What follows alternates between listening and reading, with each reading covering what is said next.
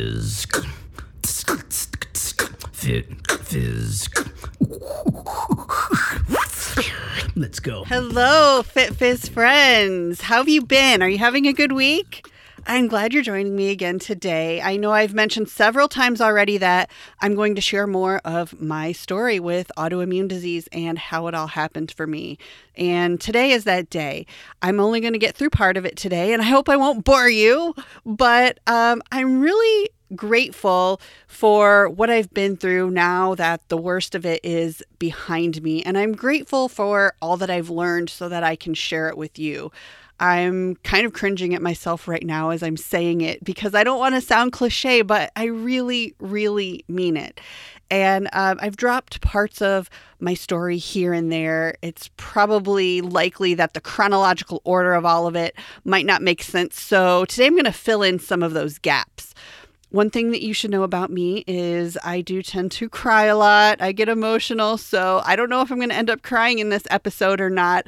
But if I do, can you tell me a joke so we can all laugh and get on with the story? Deal? Okay, cool. The reason I decided to share this now is that I want you to be aware of all of the red flags that led me down this path. In case you're wondering how I could be working in health and fitness for so long and still have this happen, I'm going to explain that. It's really a matter of that saying that you don't know what you don't know. And when I was at my worst, I remember saying to my mom that I felt like it was happening to me because it's was showing me that I was really on the right path to be able to help people through help coaching and knowing how hard it really was to deal with autoimmune disease on my own, the more I'd be able to help others. And it truly doesn't have to happen to anyone, but it does happen because we lack awareness. The signs were there. I just didn't see them because I didn't know they were signs. I know countless women who are at different points down similar paths, and it's always because we don't see the signs. And also, partly because, once again, doctors will, regular doctors will never talk about it until it's too late because they simply aren't educated in these areas and because part of the prevention is through nutrition. In order to legally cover my hiney as usual, I need to tell you that the information shared here is for educational and informational purposes only.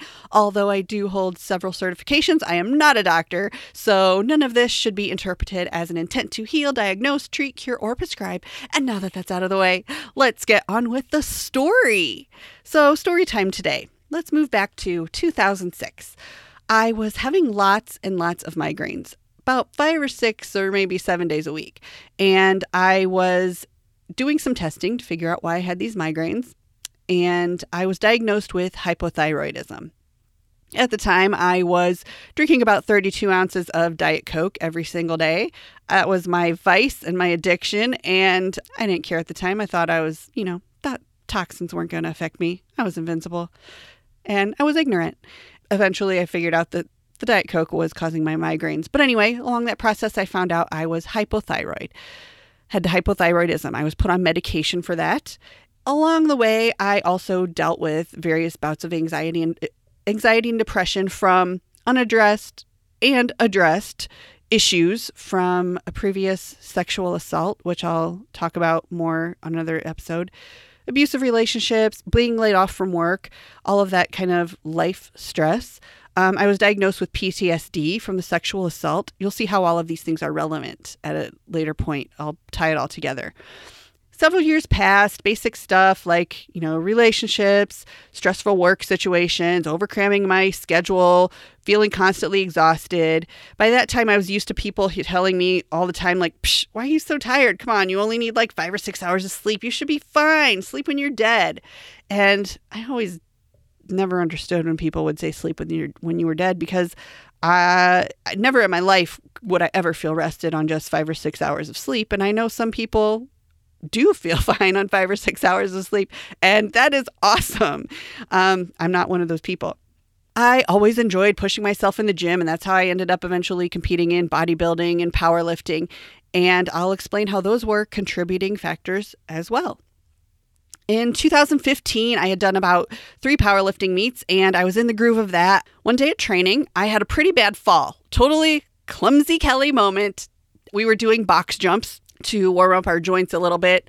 I've always been a terrible jumper, but you know, I was going along with the plan, doing my box jumps. These boxes had a very narrow top at them and they had a metal frame. And clumsy me jumped, my toes hit the top edge of the frame. The frame knocked over. I fell on top of it, splat face first. And unfortunately, I one of the metal bars hit me directly across the pelvis and it hit me hard. I mean, I just I fell like a belly flop. And it hurt. I mean, I could I could walk and everything. I trained that day, you know, I thought I'd just shake it off, but about a month later I was still visibly bruised and still visibly I mean, I was still in pain. So I decided, you know, I, I was a little, at that point, a month later, I was a little concerned about my internal organs. So I decided to go and um, have it checked out. And through that, we found out that my kidneys were slightly under functioning. So that's one thing that happened along the way. I'm not saying it was directly related to autoimmune disease, but it's something that, again, I will come back around to that at another time. Um, I was noticing that my chronic exhaustion was getting much worse. Throughout that period of time, I was asking doctors, like, well, you know, I'm so tired. What about what is chronic fatigue or what is adrenal fatigue? Do you think I could have those? And they always just kind of brushed it off and shrugged it off like it wasn't a real thing. And at the time, I just thought, like, well, if I had it, I guess they would tell me. But what I know now is that I was asking doctors questions that they were not qualified to answer. So if you're still not bought into the whole functional medicine thing, please hear me out. Those doctors don't have a test that they can give you to say, yes, you're testing positive for adrenal fatigue. Yes, you're testing positive for chronic fatigue. Because so many other bodily functions comprise what is adrenal fatigue or chronic fatigue. So they don't have one specific test, so they're not going to have, they're not going to say, yes, let's do it. Yes, you have that. They can't specifically pinpoint you because of one one lab test. So they're not going to tell you that you have it, even if you might. So, but anyway, they told me, nah, you might just need some antidepressants. So a couple times I took them and it never seemed to help. In fact, I they, usually made me feel worse. And this is an example of medical gaslighting that happens so frequently. There's no, not even a data point for it. Um, you know, people all around me kept insisting like oh no no it's take just take some antidepressants it's going to make you feel better and it never did and i just felt so confused. I i knew something was wrong and i wanted to feel better and i know that other people wanted me to feel better too but like i didn't have i didn't have another answer at the time my exhaustion was still getting worse and worse. It was like an overwhelming urge to sleep. And it's not like when you are lacking sleep and maybe there's some night where you only get two or three hours of sleep and the next day you have the show must go on and you might only be running on two, three hours of sleep and that exhaustion and the pain behind your eyes. It was not like that. It was completely different. The, the closest thing I can explain it to is like, you know, when you have to sneeze and you're like, oh my gosh, here comes a sneeze. It was like that, but with like oh my gosh, I need to sleep right now. Like, there's no way you can hold back a sneeze. There's no way I could hold back this overwhelming urge to sleep. It was like every cell in my body was like, you need to sleep right now. And it wasn't like narcolepsy, that's something completely different. So during 2015, there was at a point where it was so bad that I was sleeping in my car during lunch and I kept telling the doctor that I was tired. Like, abnormally tired. I was sleeping like I was dead at night for 9, 10, 11 hours. She kept telling me I was fine. Maybe I was just depressed. I knew I wasn't depressed. And again, hopefully I'm not boring you guys, but this is these are important signs that I didn't see. And again, regular doctors are not going to help you see them. Functional medicine, yes, but not regular doctors. They kept testing my thyroid. They kept telling me I was normal, and my blood re- my blood test results appeared normal. But that's what's so deceptive about autoimmune diseases and what's so deceptive about trusting what the lab tests are that your doctor will typically order.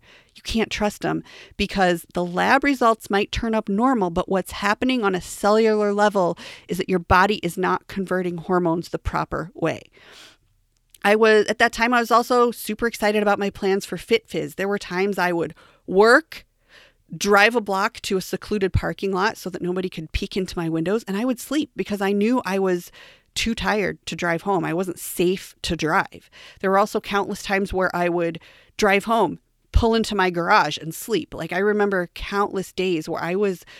I, I never felt like I was going to fall asleep at the wheel, but the, just the overwhelming, like, I need to sleep right now, almost like a panic. And I would drive into my garage, put the car in park, take out the keys, close the garage door, and just boom, I was out in a matter of seconds. I was too tired to even walk inside. And there were other times where I would, I was, had enough energy to walk inside, but I would fall asleep on the front stairs leading up to my living room because I would rather fall asleep on the stairs than somehow summons the energy to walk a few more yards and fall asleep in my bed. It was that overpowering of a feeling of like, I need to sleep. I would talk about this stuff at training with my powerlifting team, and a lot of them would be like, "Oh, you you just have sleep apnea." Pretty common in the powerlifting community, and they would just say things like, "Oh, you're just not sleeping well. Just go get a sleep test. You have sleep apnea. You'll be fine. It will change your life." So I knew I slept like I was dead. I knew I slept like a log. I was pretty sure I didn't have sleep apnea, but maybe it was worth it to go have a sleep test done. Well, I had three sleep tests done, and the results were yeah, you're this isn't normal, but we don't know what to call it. So when you have a sleep disorder that they don't know what to call it, they put it under this umbrella of what they call idiopathic hypersomnia. That means you've got a sleep problem, but we don't know what to call it, and this is where you're going. And at that time also I had was having severe brain fog throughout the day. It was very hard to make decisions, very hard to be alert. I it was like I wasn't you know like when you wake up from a nap, have you ever had, like woken up from sleep and you're you have to like think really hard like wait, what day is it? Is it morning? Did I miss work? And you you're just kind of really out of it. I was dealing with that through most of my days at that point. And I didn't know what brain fog was. I just, it was very scary to go through my days like that. And I was having a lot of anxiety to go along with it. And you'll find out how that's also part of the picture. So, anyway, I had the sleep test done. They di- diagnosed me with hypersomnia. A lot of people who go down this path of autoimmune issues will experience the opposite with sleep. A lot, a lot, I'd, I'd I'll even say probably a majority of people who go down a similar path with autoimmune issues will have insomnia, which is the opposite of hypersomnia. So I had this diagnosis, and the only thing my doctor, the only thing my doctor could do was to offer me A, to take stimulants, or B, antidepressants. It's like take your pick of chemicals that might leave you dependent. And I knew I wasn't depressed. I knew antidepressants didn't make me feel good. I didn't want the stimulants either, but in my desperation to stay awake like a normal person, that's what I chose. I chose the stimulant drugs and I was terrified of potential addiction.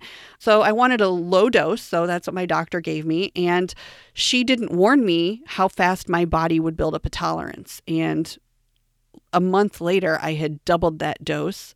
A few months later, that dose was doubled. A few months later, that dose was doubled. And yes, it was a very dangerous place to be.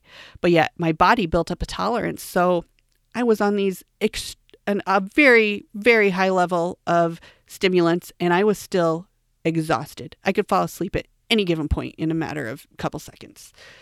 And at um, at that point too, I was also really trying hard in all of my nights and weekends to work on Fit FitFizz. I had a vision, and I wanted to make it come true so much. I knew it was hard work and I knew sacrifice was part of the equation. But I was still like, I just thought I was tired. I didn't have answers. I was powerlifting, but I was starting to carry some guilt for not pulling my weight with the team because I was only doing the bare minimum at training.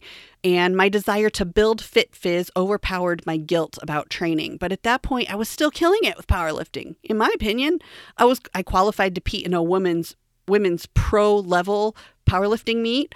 I was competing with women who'd broken world records and I was still steadily increasing my lifts and I was loving it, but I was so exhausted 24 7. I was not myself.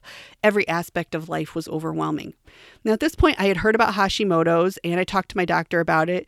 She referred me to an endocrinologist. He tested me. He said, Nope, you don't have it. this is where my disbelief began because I'd started to learn a little bit. And I just didn't have the resources or the knowledge yet to deal with what those doctors were telling me. And I didn't have the confidence to tell them they were fired. So, in addition to that, I was laid off. Major panic and stress. I had no savings, no one to lean on. I had just paid money to get my nutrition certification one week prior to being laid off. It took me two years to save up for it. I knew I had to keep looking for full time work, building FitFizz, studying for my nutrition certification, and I was dealing with the exhaustion. And all of that stress at this point, because I was just starting to crack open the book for studying for nutrition, the stress was creating autoimmune disease. Around that time, I started listening to podcasts and I tried to figure out what I was doing with my life and why I was being the emotional person that I was. And of course, I was drawn to fitness podcasts, so I started to listen to some that were more health related as I was learning more about nutrition and going through that course. And I started hearing the word Hashimoto's thyroiditis a lot. I was intrigued because it related to hypothyroidism, and I'd heard many women's stories, but it was often accompanied with that fact of insomnia, which I definitely didn't have. I thought about it and I thought maybe this isn't me, but I kept paying attention. And I'll never forget the exact episode when I listened to Izabella Wentz, a Hashimoto's expert, talking on a podcast, and she described me to a T. She described me to a T so much that I cried, and I listened to it again, and I cried. Here I go, trying not to cry. Um, I found another podcast all about Hashimoto's. Just described me to a T again. And it was like the floodgates of knowledge totally opened. I'll never forget. It was July 2nd, 2017. I texted the episode to my mom and I asked her to listen to it. And she did immediately. And she immediately agreed. I, she was like, Yes, I think this is what you have. And that's when I started to realize the sleep disorder I was diagnosed with was an absolute lie. I didn't have a sleep disorder, I had Hashimoto's. This was a huge turning point for me. And I'll share the next part of my story with all of the severe symptoms beyond the exhaustion that made it hard for me to function every day. It's a very long list. A lot of things with my skin and digestion. And again, I hope I'm not boring you, but I'm telling you this again. I want you to see the slow creep that this disease had on me until it had me by the throat and how I was medically gaslighted by doctors because it makes me so sad to hear this medical gaslighting happening to people all the time. If it weren't for me going through the nutrition certification myself, I don't know how long it would have taken me to realize what was happening. And a great majority of it happened because of years of stress. Please know that. I'm not saying this will happen to you because of stress, but when you hear stress is bad for you, this is what I'm talking about. This is what can actually happen, how bad it actually is. And I want to say that before we end this episode, part of the reason I say I have or I had autoimmune disease and I don't say I have or I had Hashimoto's is because I don't want you to tune it out and think that this doesn't happen this doesn't apply to you. Autoimmune disease is a huge umbrella, and a vast majority of symptoms are quite similar for many autoimmune diseases. I can't say I know what it's like to have Lyme or lupus or fibromyalgia, but many of the symptoms are the same, and many of them start the same. I'm telling you this to increase awareness of how it can start and what the red flags are. So I'm going to continue this on another episode, but thank you so much for listening through my story. I'm grateful that you shared this time with me. And if you found this useful or interesting, please write a review for me on iTunes. I would love it. And if you would like to schedule a one on one time to talk about your own health or fitness struggles or questions or goals, please do so. You can schedule an appointment with me at fitfizzstudio.com. And by the way, there's free shipping right now in my FitFizz shop. And um, I have recently added some new shirts that would make great gifts for people you know. So thanks again. And until next time, breathe, stay strong, and celebrate victory. Celebrate victory.